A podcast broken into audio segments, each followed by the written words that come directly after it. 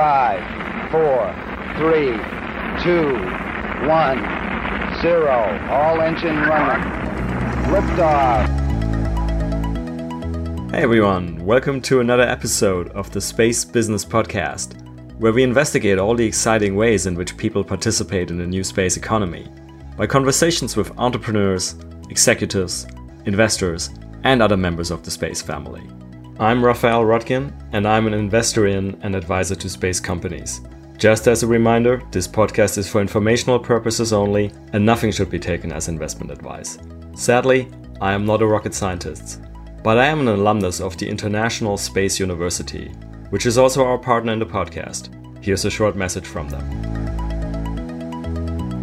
The International Space University, founded in 1987 in Massachusetts, USA, and now headquartered in Strasbourg, France, is the world's premier international space education institution. It is supported by major space agencies and aerospace organizations. ISU offers the Master of Science in Space Studies program at its central campus in Strasbourg. ISU also conducts the highly acclaimed two months Space Studies program at different host institutions in locations spanning the globe. And more recently implemented the Executive Space Course, the Southern Hemisphere Space Studies Program, and Commercial Space Program. ISU programs are delivered by over 100 ISU faculty members in concert with invited industry and agency experts from institutions around the world. Since its founding, 33 years ago, more than 4,800 students and participants from over 100 countries graduated from ISU. Follow us on social media at ISUNet. Our guest on this episode is Errol Sawyer, the Chief Commercial Officer of Swiss startup Picterra. Picterra is what we call a downstream Earth observation company. Downstream because Picterra does not operate its own satellites, but rather uses satellite data provided by third parties who do so. They take this data and process it in ways to add value to their clients.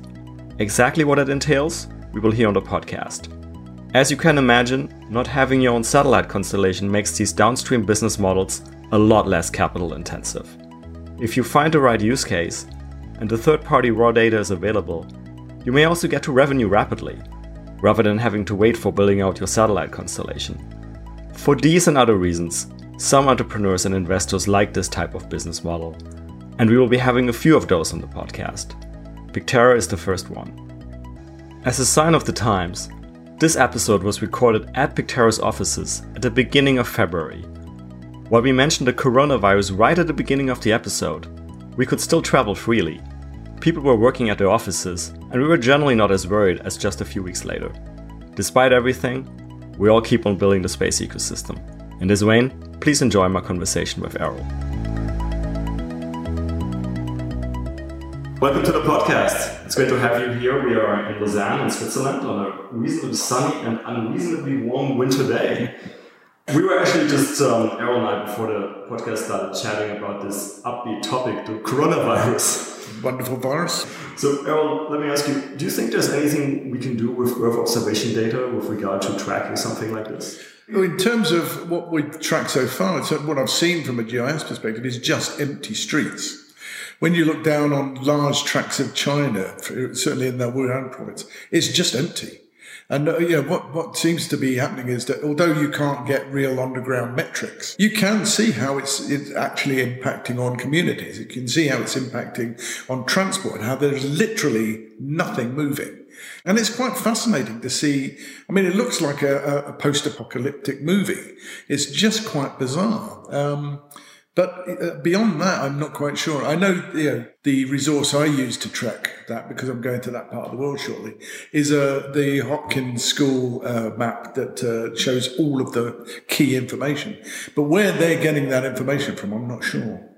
Must be involving some geospatial data, I suppose. But I guess in general, if anybody can think of some sort of uh, smart way how we can use space-based data to track future epidemics, I'm, I'm sure there's going to be a moneymaker there. But but Aaron, let's dive into your business, um, Picterra, of which you are the um, chief commercial officer. Why don't you give us the elevator pitch on, on the company? Of course. Well, it's very simple. There's a huge amount of uh, talk about you know technology, about the technology of putting satellites into space, where most of the you know investment goes. But our pitch is very simple. We take the data, the Earth observation data, and democratize it. We make it available to everyone who has an interest in, in Earth observation data. And we do that in a way that means that they don't have to know anything about machine learning, about AI in general, about deep learning or data science. We make it so simple for anybody to use the data to drive, you know, their own personal or corporate interests. Can you give us maybe a specific use case to make it tangible of a customer? Sure. Of, uh, of an industry and how, how it adds value in their day to day business? Well, I can get, so we, we work across a lot of different industries. We work across forestry, um, agriculture generally. We work across urban development, across the utilities providers, NGOs and disaster recovery and that type of thing. Generally speaking, um, I mean, one of our strongest use cases is, for example, uh, in forestry, um, where we've been asked in the past to map general tree cover. We've been asked to look at disease vectors. We've been asked to look at individual species like olive trees, palm trees, lemon trees, blueberry crops. Yeah, so it can get very specific. We've also been asked to look at things like dead wood and tree fall and then vegetation encroachment on other things. So, for example, with pipelines, power lines, railway lines, we've been asked to map and spot vegetation encroachment into those particular features. So we, that's one use case. We've been asked to uh, do a lot, we've done a lot of work around sustainability and wildlife preservation, tracking whales, things like caimans, you know, how many caimans there are in a given area. And it is fascinating to me that our user base is so inventive and so, you know, um, flexible with the way they use the product. And it's a joy to see. It really is. But, you know, from our perspective, there is pretty much nothing that you can't find, uh, you know, from, from our platform if you have the right imagery and you have the right data sources to start with. In my experience, sometimes what I encounter is that a lot of people are still unaware of how much space can actually help them in their in their businesses mm. because those are relatively recent developments until just a few years ago, you know, things like you're doing, like Earth observation data in general, correct me if I'm wrong, would have been very expensive and prohibitively expensive to yep. a lot of people. So keeping that in mind, do you find that when you when you find your customers, is it mostly outbound that you have to go to people and explain how they can actually use space data to add value to their business? And or do you also have inbound inquiries of people who already know that what is possible and what they want? I mean, that, that, those are very, very good questions. So from my perspective, yes, you're absolutely right. It was a very expensive process previously, primarily because access to the data wasn't generally available. You had to go through very specific sources to get good Earth observation data, and the drone population explosion hadn't happened at that point. So to get any type of coverage of any sizable geographic area, you really had to rely on those public sources. So that changed a lot certainly in the last few years. And now there are more and more people who are commoditizing that Earth observation data. And we work with several of them. So the actual access to the data is becoming easier to get. But more importantly, I think it's because people are becoming more aware. Again, I would absolutely agree with you that there was a slight ignorance in what it was capable of doing. And it was used very much in terms of academic or research purposes. There wasn't really a, a perceived commercial interest. But from our perspective, what we see is we get a lot of people directly approaching us around the capabilities of the platform to drive things like pipeline and power line inspections, and like mining and uh, energy companies who want to understand what the, the layout is of their particular infrastructure and what the possibilities are, solar panel providers and solar farm operators, and also things like, for example, the whole drive, a lot of that innovation comes out of the academic field that we've always been strong in. So we get a huge amount of inbound interest in terms of things like using the, the, the system. We have a free offering with the system that is really owned that people to try the product. And we have a huge number of universities and individual research programs and individual students who use the platform to drive their own internal research. So that tends to be all inbound. Outbound, we are now really pushing hard into the enterprise space. So we're going out and explaining to more clients both governmental, NGO, and then industry, heavy industry as well. How we can benefit their operations, how we can benefit their insight and their intelligence about the types of uh, opportunities they have to deliver better, more efficiently. And one specific use case on that, which will help understand it, is that we've been asked on a couple of occasions to monitor the condition of roads because, you know, there's a public responsibility for those governmental agencies to maintain that infrastructure. And they have limited budgets, so they've got to use them wisely. So what they come to us for is they say, well, I want to know the state of the roads. Are they cracking? Is there surface cracking? How fast is that cracking spreading? How deep is that cracking? And also, are there potholes? Are there other signs of erosion? We then look at the available imagery where it doesn't exist, we try and organize with the owner of that project the creation of that imagery. And then we monitor it. And then we can see to a very high degree of accuracy how the state of the roads is, what it's doing in, you know, pretty close to real time. We can see where those intersections are occurring between cracks to make the road even worse we can drive the real sort of prioritization of the budget to the worst possible places. Because you can't you know you can't have a program of maintenance if you don't know where it is you've got to go and maintain. So this really helps drive much better intelligence on the ground and much much more intelligent use of budgets for those bodies. This example of a use case like the, the road maintenance mm. the potholes just so we understand, what kind of, uh, how frequently would people look at the satellite data? Is it well, like daily? Is it weekly? It what? can be daily. Absolutely, yeah. I mean, it, it depends on how how good the data is, obviously, what the level of resolution is, and what level of data they have access to. And if they're using drone data for some of the more problematic areas where the cracking is quite fine, they will run those programs basically weekly. So you get daily with satellite and you'll get weekly updates with the drone operators. And just to understand a little bit of the, you know, the, the microeconomics of this, um, I suppose many times this will be done in, in order to achieve some sort of um, cost savings. Mm-hmm. But on the other hand, of course, you have to pay for, for the data for your yep. service. So how is this priced? How should we think about this? Is this sort of um, per image, per size of image? How does it work? Well, firstly, there's there's two points there. So, in terms of um, what it's what it's driving is driving cost saving because certainly on the programs we've done, we've done the analysis afterwards, and we've we've costed one tenth of the normal process to maintain and monitor that cracking intelligence. So it's a man in a van going out with a stick and poking the crack and saying, "Oh, that's a bit bigger than it was."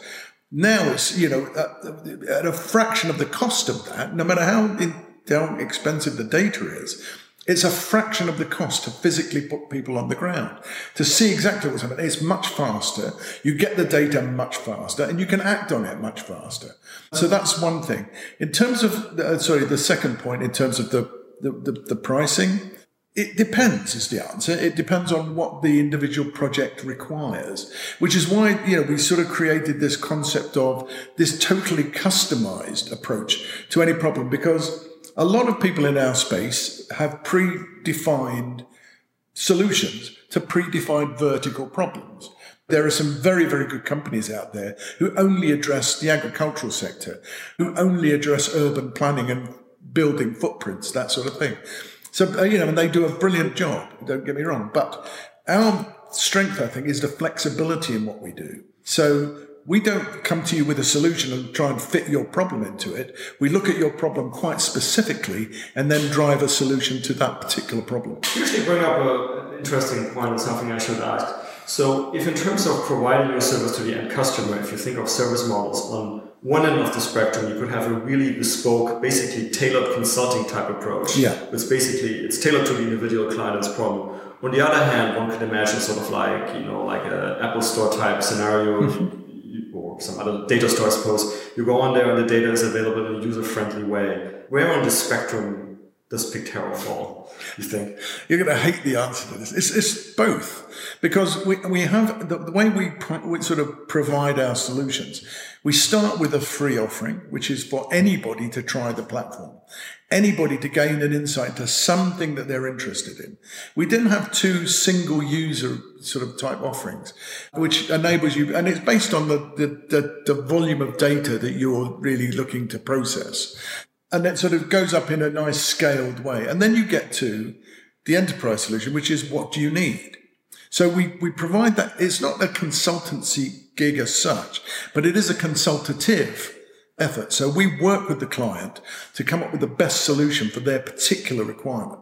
And that requirement generally is quite large scale. So that's multiple users running multiple projects at the same time so that they're not hampered. And we remove effectively the top, you know, sort of cap on the amount of data you process. So there is literally no limit. It's an all you can eat, you know, solution. But we make sure that we cover everything. So it can be somebody who has really just that interest, personal interest, or a student who's doing some work that requires this level of remote sensing capability and analysis. And then it gets to the point where you can start doing something serious with it. Then it gets to the point where you're literally monetizing the solutions you create with us. On this, on the um, more bespoke solution, how many of those would you say you have? Uh, I'm just trying to get an idea, I suppose, of your number of clients mm-hmm. across the board, and on, on this sort of um, consulting type arrangement, and then versus the the broader mass using the, yeah. the free data. The last time I looked, we've got something like four thousand users on the on the platform generally. Of those, we've got uh, some hundreds of people who are using it on a, on a more serious basis. So, you know, whether you're a professional or you're a premium user. And we're just now starting to get the end, because the enterprise solution is fairly new. But we've got, as, as I say, I've got, I'm seeing clients um, now for that.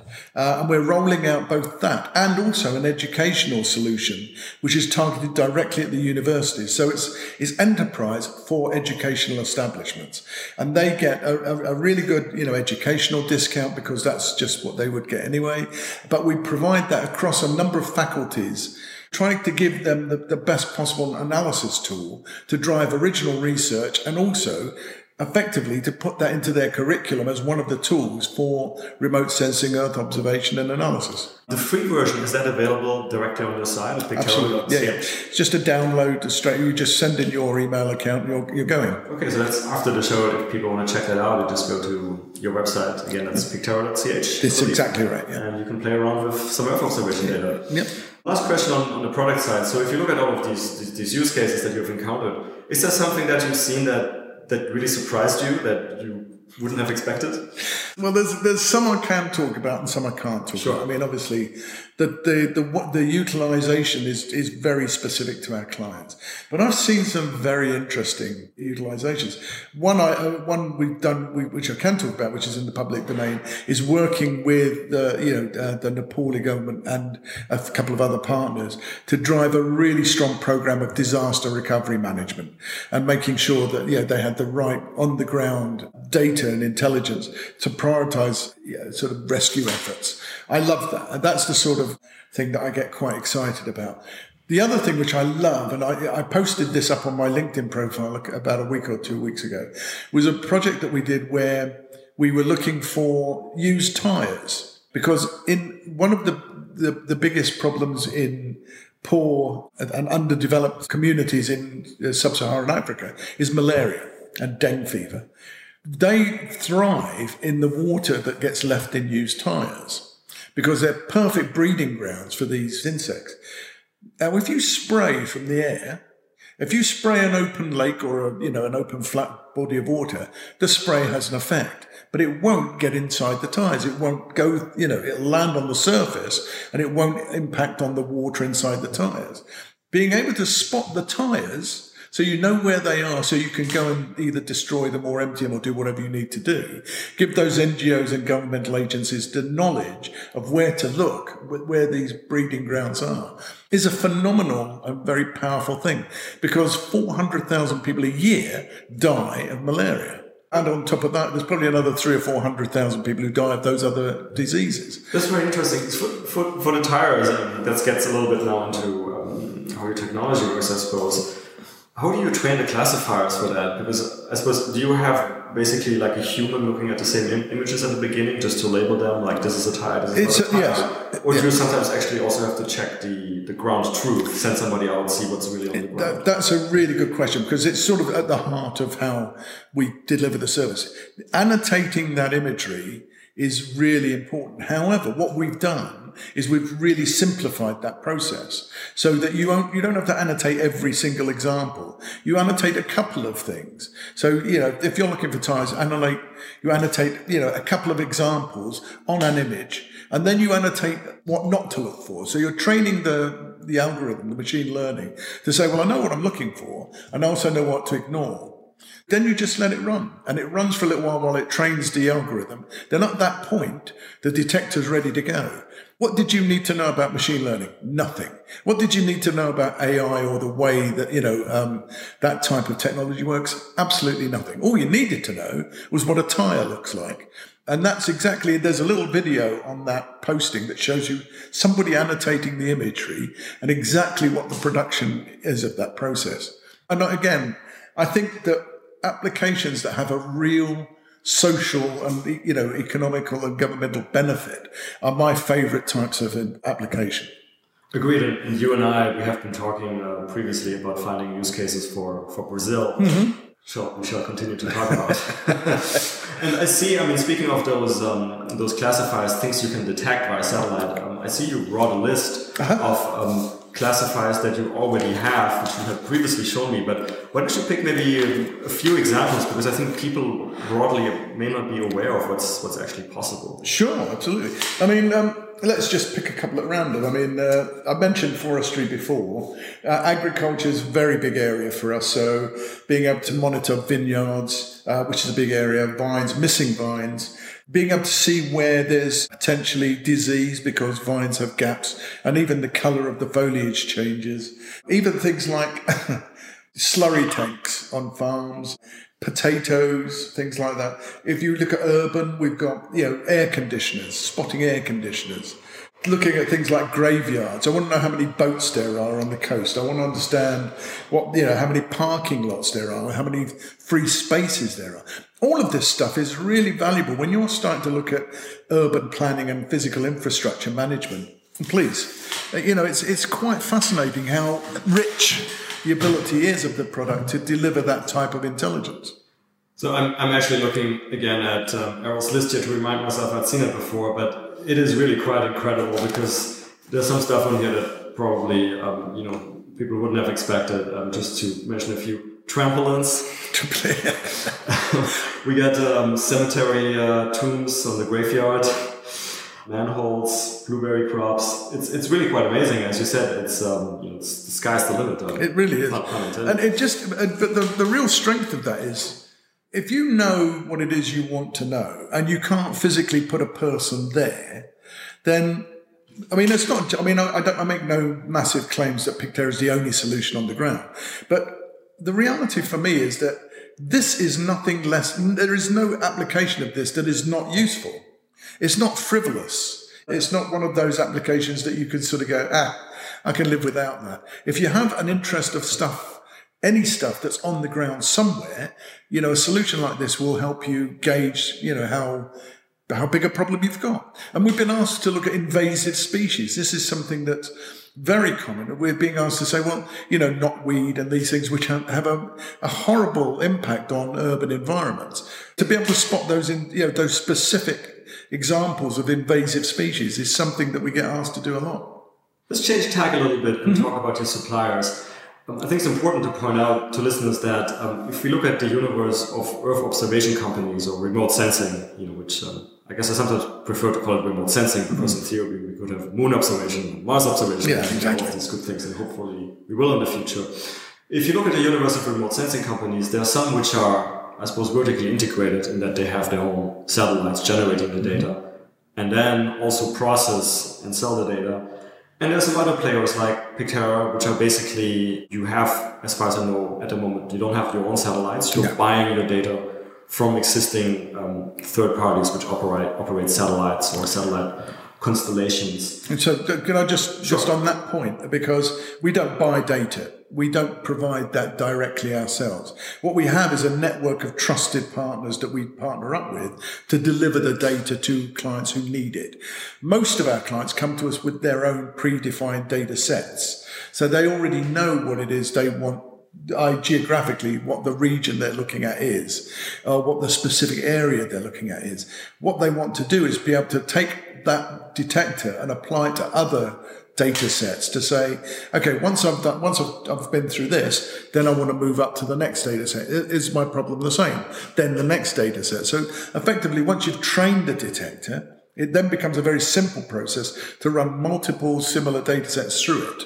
If the data set changes too much, you then have to re-annotate. The annotation takes a few minutes just to continue training the detector. Say, you know, you, you knew what you were looking for there. Now add that to your list of things to consider. But let's let's be clear on this. So let's say I'm, I'm a customer. I'm, I'm interested in understanding the number of trampolines in my uh-huh. Swiss neighborhood. Do I have to go out and find like a source of satellite data that I then provide to you? Or you? If you don't have it, if you haven't done that already, we can help you. We can help identify who will have that information, or we can help drive you toward in the right general direction. If you're an enterprise client, we would then probably, you know, sort of get involved uh, to a bit, to a bit more of an extent because, as I said, that's a much more consultative process, and it, it, it becomes it's more like a project delivery mechanism. But if you're if you're literally looking for some information for your own interest that isn't, you know, really driven by a commercial interest, you generally have the data already. If you sit in that middle bit where you've got some information, but you could always do with more or better quality or higher resolution, again, we can help with that. And we can even help with the annotation. If you're not really sure what to annotate on what basis and to what level, we can help with that process. I suppose part of the reason I'm asking is that anecdotally I've heard that depending on the supplier of satellite data, um, again, if you're not a technical person from the field, it's not always trivial to oh, no, no. integrate that data in your, let's say, in your own, into your own IT systems. Mm-hmm. And people have told me that that that in itself is a value-added step. Is that then something you would provide for the client as well? Yeah, at least for the enterprise. Yeah, clients? yeah, yep, yep again, it's, it's, it's, we have partnerships with some very key owners of data, key providers of, you know, uh, people who do run and manage their own satellites. But generally speaking, I mean, I mean, every inch of the planet has been mapped to quite a high level already. So it's, it's, it's understanding where to look and what it is you're, you're trying to do. Who would be some of your key partners that you're working with on the data supply side? Uh, so Skywatch is one. Um, we're currently negotiating two or three other uh, organisational deals, covering you know pretty much most of the the world in terms of coverage um, for satellites. We work with several drone providers, uh, drone data providers, and on a case by case basis. So we're in the process right now building out and enriching those strategic partnerships. But there are several. Those are just the ones I can name off the top of my head. Is it just optical data, or are you working with some of the other data types as well? Like, for example, the the, the, the SAR, that's mm. um, synthetic aperture radar for the non-experts. Um, what that enables you to do is basically to see through uh, cloud cover yeah. to see at the night. So I mean, again, uh, we've been talking to people about SAR, and uh, we're looking at that and seeing how we can do it. Right now, it's purely optical. Not because there's a restriction on the product, but just we just haven't been asked for anything else. We are looking at potentially how or, or what we would do with infrared. Know, infrared uh, sensors are now becoming more common on satellites, and I think the, the prospect of the, the data that they throw up is quite fascinating. And I'll come back to that in a minute because there's a very specific use case that I was asked about just very recently. Things like, uh, you know, uh, LiDAR. Can we support that type of situation? The answer is right now we're not asked to, so there isn't that development imperative to do it. But as we move forwards, that's all on our road plan to look at and assess and, and implement the things that make the most sense. So we will become much more multispectral as we move forwards. It's a, it's a nature of this industry that we're going to have to deal with those issues, primarily because you can't see everything. Now, coming back to the infrared, the, the, the, thing I loved about that was I don't know if you remember, but uh, in Luxembourg, there was a guy on the stage with me whose company did nothing but make an infrared sensor for satellites. That's all they did. And we got talking, and he was telling me about the capability of that sensor to identify the moisture content of a single leaf on a tree from space. So I then thought, well, that's really, really fascinating. And literally within two or three days, I was asked if we could spot unhealthy leaves by the, the amount of moisture content they had in them. I, I was, I was going to ask about the commercial applicability of yeah. the moisture content. Is there any other sort of commercial use cases that sprung to your mind with regard to infrared sensors? Well, I mean, uh, I mean, it, it's that for me is a very, very big one because of our involvement in agriculture and precision agriculture. But there, there must be multiple abilities. Certainly, when you look at the, the ability to target heat blooms underground. So, if you've got a burst pipeline, for example, you could see where hot water is seeping into the ground source from space. You know, the ability to spot large thermal accretions in situ there must be multiple and very interesting use cases for that. Um, and possibly back to feverish people in epidemics. Yes. yes. That's funny. They're all in the same house. It's really weird. Um, no, but it, it is, you know, it's fascinating where this industry is going. And we're just really pleased to be part of it. I mean, people might look at us and go, well, you're not a space business. You're, you're Earth observation. So all you're doing is effectively, you know, we could run our business just on drone, but that's not true we are very much a space business because we use the data that comes from space. We are part of that workflow, part of the supply chain of intelligence that comes from those satellites. And, you know, the ability, and I mean, the reality is that the whole explosion of say, space has driven innovation in all sorts of areas, like machine learning, you know, artificial intelligence, like, um, you know, space-based solar power like broadbands. It's, it, it, all of that is driven off this explosion in satellites. Now, could, would you call AT and T a space company? No, well, certainly space, space enabled. Yeah, I mean exactly, is, is, is exactly. Your, so, and I, and I think that important that we are really very much you know aware of what goes on within that community, and we will look to take advantage of, of, of those sorts of developments. So, just to pick up on one of the things you mentioned there, because it's interesting, um, having a lot of conversations at the moment with um, people who are looking at drone companies. Mm-hmm. Um, so, one of the things I've anecdotally heard now a few times is that uh, people who used to be excited about drones are now getting a little bit, you know, disappointed because it seems like regulations of flying drones are just going up dramatically yeah. almost anywhere in the world which I suppose would favor satellite data where it's possible to use satellite data both economically and, and also mm-hmm. physically. Um, how do you see this delineation when it makes sense to you? Again, you know, I've, I've, and I absolutely understand why that's happened. I mean, drones have become quite a nuisance in untrained, you know, and even deliberately obstructive hands. I mean, I don't know if you remember, just a few months ago, there was a problem at Gatwick Airport yep. with people deliberately flying drones into the flight path of the landing airlines. What I'm not quite sure about is that the technology exists to prevent that. So why that isn't more widely deployed, I don't know.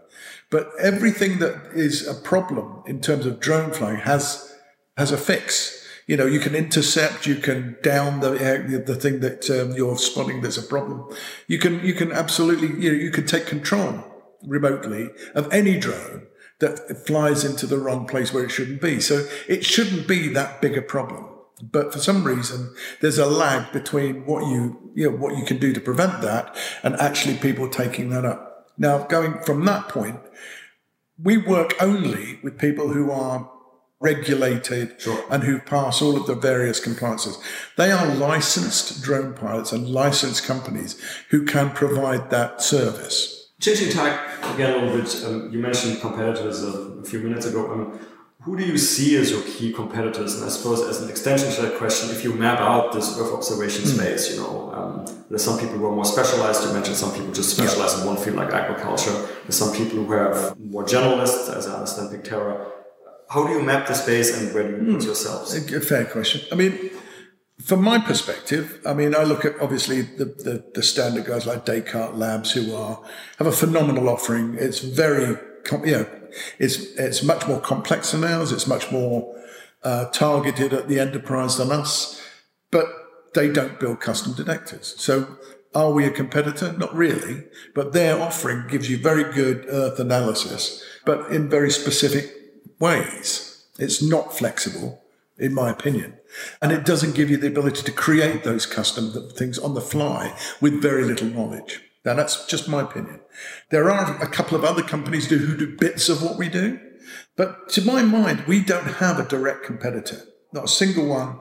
There's one or two that do let you build custom detectors, but it's a more complex process. Our machine learning is, is targeted at people who don't know how to do machine learning. It was always predicated that our users would need to know nothing more than what it was they needed to find. That was always the guiding principle. I think from my process of looking at this uh, at the uh, competition, I don't see that anywhere else. I don't see how. Um, you know, yes, you can get a detector. Yes, you can get the knowledge.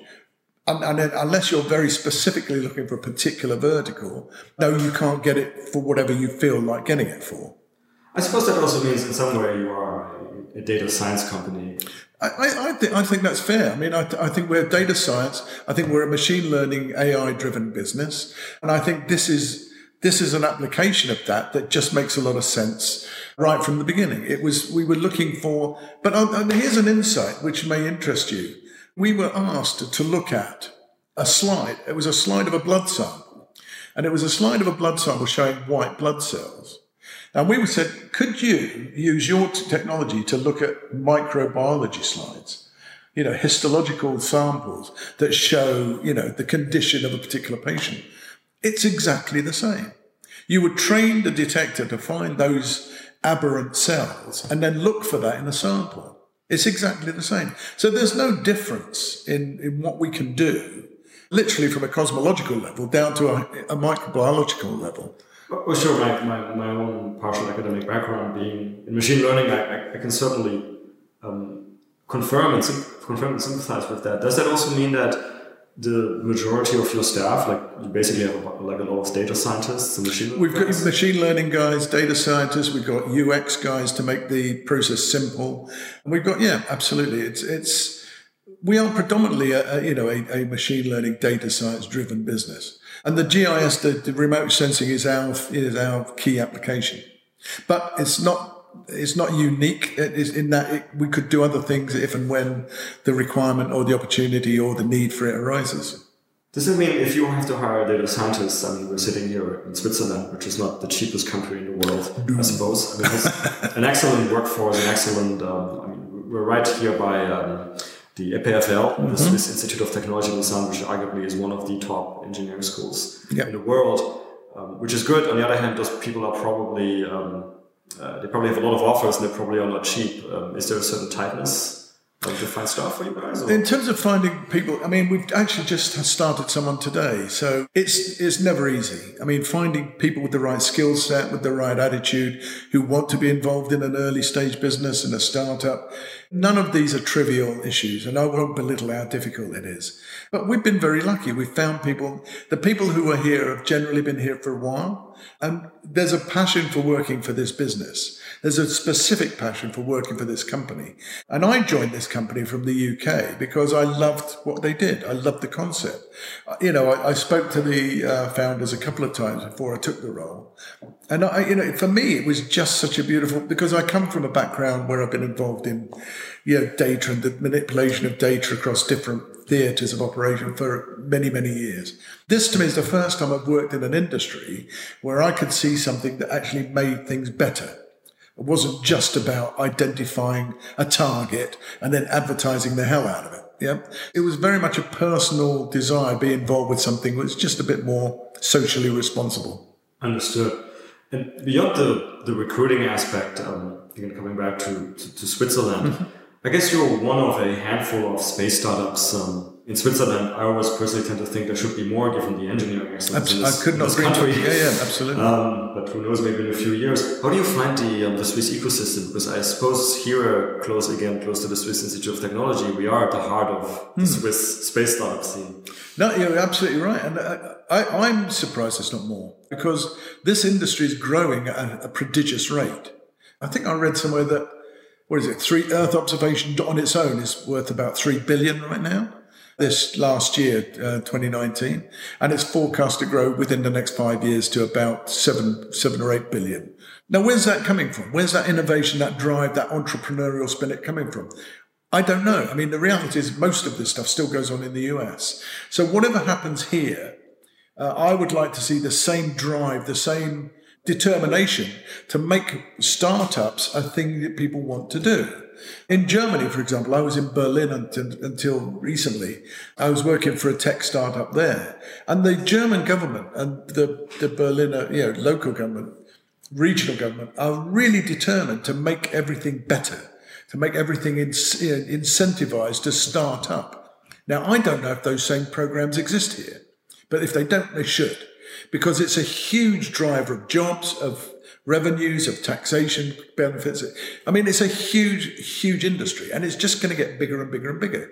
So it would behoove the government, both the, the you know, the Vaud uh, canton government and also the Swiss federal government to do more to help the startup community you know, give them the various breaks, give them help with accommodation, give them help with all of the things that they need when they're first starting off for the first couple of years fingers crossed, um, they have um, eventually done a good job, I suppose, on, on promoting the uh, blockchain ecosystem. So maybe maybe space is next. Exactly, but, but, you know, and uh, to be honest, I mean, I get why they went with blockchain and the various, you know, well, that's the, Swiss the history of Swiss, exactly, yeah. But this could be much bigger.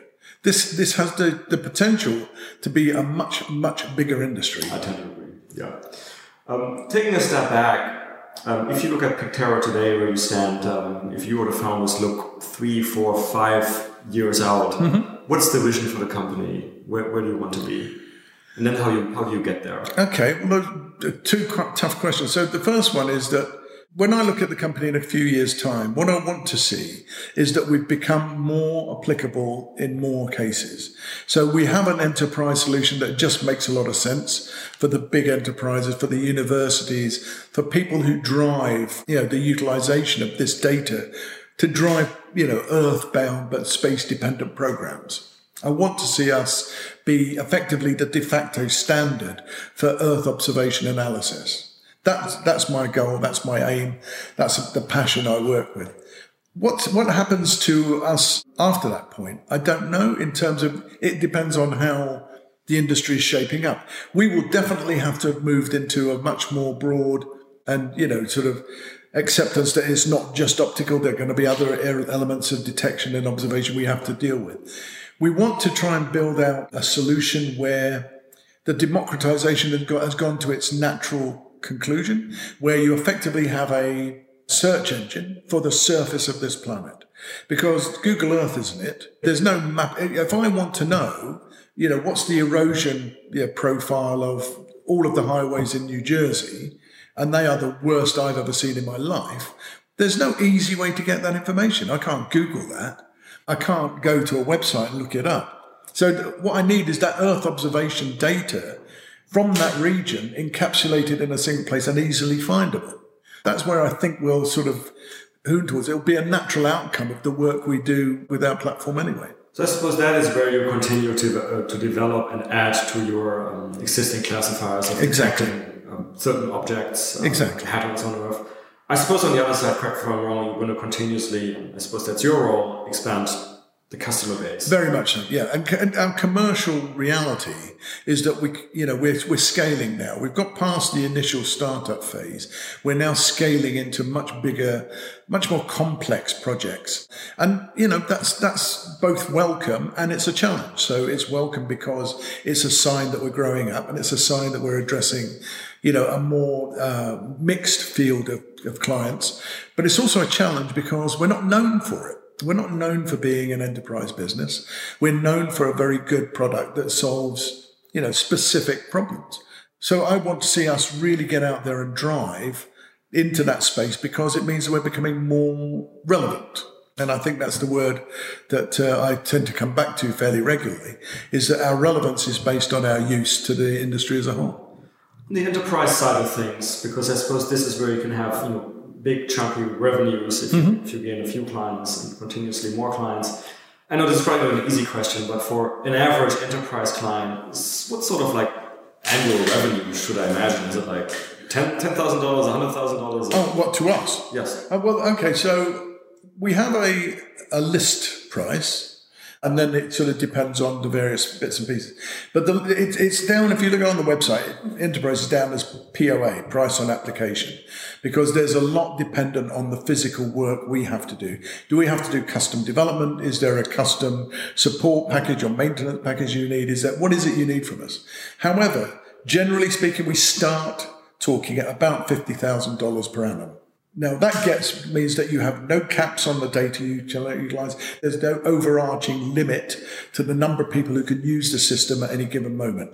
And you can run it across not just one project, but as many projects as you happen to have concurrently running. So you can imagine for a government or for a university or for a, a large scale organization, you're not just going to be running this one project at a time. It doesn't work that way. And I suppose um, if you're one of those guys paying fifty thousand dollars or more mm-hmm. per year, uh, you have some sort of dedicated account manager. You have dedicated account management. You have somebody who's your central point of contact internally. They also act as your advocate. That's the person who makes sure that you're not only getting the best sort of support from us, but you're getting, you're making the most use of the product. Because one of the things that happens in enterprise software, and I'm sure you've seen this, is people buy a very expensive license, they buy all of this support, and then they don't use the product that for me is a it's a crying shame because it typically tends to be because people just don't have the time. So our job is to help our users get the absolute maximum return on investment from working with us. So in achieving this uh, medium-term vision we talked about, mm-hmm. um, where do you see sort of the biggest uh, pain point or obstacles or potential risks, any? Well, the pain point is always going to be scaling, as you mentioned earlier, quite rightly, finding the people, getting the right you know, people in place in time because it, you can't in a, in a company like ours it's difficult to just go and get resource. You can't get the resource until you've got the client base up and running and the revenue streams are de- delivering.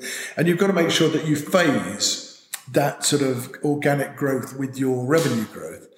You know how tricky that is to balance right? Sure. so there's that's that's one big challenge. The other challenge is of course is profile visibility. Do people know who we are when we turn up have they heard of us? Do they know the sort of work we That's do? why we're here today. Exactly. So, you know, and that's really a challenge as well because it's not just PR.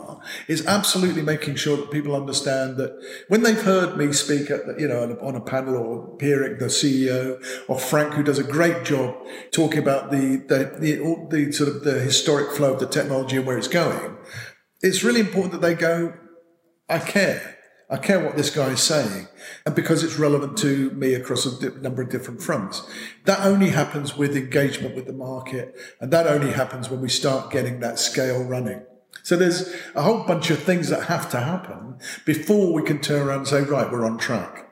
And they're all, as you said, they're all interconnected. And I suppose one additional element um, that also plays into the phasing here that has to run in parallel, uh, parallel and be synced in the right way is, um, is financing for yeah. sort of like the funding need you have. Mm-hmm. Now, I'm not sure how you how much you were involved in this, um, but I'm going to ask anyway. So I looked at your investor list for your um, for your round last mm-hmm. year, and um, one of I think maybe the key investor was actually Omidyar mm-hmm. Network, um, which is fascinating because of course that's uh, Pierre Omidyar's um, investment office. Um, Pierre Omidyar being the founder of eBay, so one of the pioneers of e-commerce. Mm-hmm.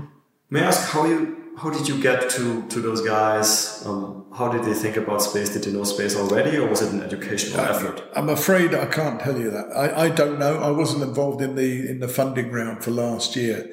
I do know that we are working very hard to make sure that we're relevant enough to the market to make sure that the next round we go for is going to be a substantially you know, better financed, better understood round. But the reasoning behind why those original funders came on board, I don't know. I do know that they, they came on board big style in terms of, you know, they, they just, it wasn't a 25 or 250 grand you know, in angel investment. It was a very substantial seed investment based on what they saw from us, the potential that they saw. So the reality is that, you know, for whatever their background, and there's a, a bit of a mix of different, you know, bodies involved, but whatever their background, they saw in us that that sort of utilization of uh, approach to the market that really can deliver substantial scaling benefits. We're not a one-off. We're not a vanity project for some investor. We're not a punt. People have invested in us because they see the potential. Great. Let's end on, um, on a different note. Sure. So we obviously have Picterra and Earth observation, but it's, it's clear you're excited about space and you believe in the potential of space in general. If you weren't at Picterra, where do you think you would be working in space, or what would you be working on? Oh, that's a good question. Um, well, if, if I wasn't here, I'd probably be doing my own thing, to be honest. And using, you know, I'd, I'd try and work with somebody because I have been involved in uh, the, one of the reasons I got involved with Picterra in the first place is because I have a background. I, my, I did a master's in AI a long time ago. Uh, my first degree is in geology and geography. So I know about remote sensing and, and, you know, how that works and GIS. So it was always, and I used to run a green tech company. So there's a lot of things going on there that meant that I had a natural proclivity for this space anyway. And I'd like to think that I would have taken that information, that basis, that academic background, and done something with it. I would like to have had something around environmental protection and around wildlife conservation specifically. Now, whether you make a living out of that or not is another matter, but that's that's probably where I would have ended up. Very well. We always end on the same question for everybody, partly because it's my preference. Are you a fan of science fiction? It can be even I'm a- books, it can be TV series. I'm a ridiculous fan of science fiction. what are your favorite ones and, and why? Oh, Well, like the, the standard, the usual, you know, the Star Trek, not Star, Star um, not a fan of Star Wars particularly. Star Trek, huge fan. And I, I just love that. I mean, I don't know um, if how familiar you are with Doctor Who. Do you know Doctor Sure. Who? Okay, so I mean, that's that's a childhood thing. You either are or you're not a Doctor Who fan based on what you were doing when you were 10 years I old. thought in the UK this was mandatory. It's, it is almost yes, absolutely. You have to have something to talk about at school, and then after that, it's really, I think the the innovation in, in, in you know the sort of space slash horror genre has become very very interesting. So since Aliens, so back in uh, back in the eighties, which I, I loved the I loved the film, I loved the series. I don't think apart from one, there's been a really bad film from that uh, particular uh, thing. But also, I mean, I just watching the animation side, seeing where animation is going, seeing where gaming is going. I mean, they bring in so many of the tropes from sci-fi and horror that they, they the realism, the, the, the beauty of that gaming sort of world is just stunning to watch. So for me, it's just anything to do with sci-fi I love, and anything to do with sci-fi horror I tend to get hooked on, really. Excellent. On that note, Errol, again, thanks very much for your time. Oh, you're welcome, Raphael. Seriously, pleasure. It was seriously. Keep looking for those trampolines. Cheers, my friend. Thanks. Bye bye. That's it for another nominal episode of the Space Business Podcast. If you like this podcast, please consider giving it a five star rating on your favorite podcast platform, such as iTunes. You can also follow us on Twitter at podcast underscore space. Also consider supporting the podcast at www.patreon.com forward slash space business podcast.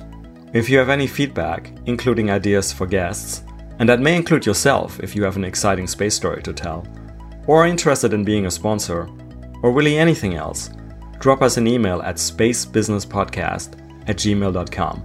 That's it. I look forward to seeing you for the next episode.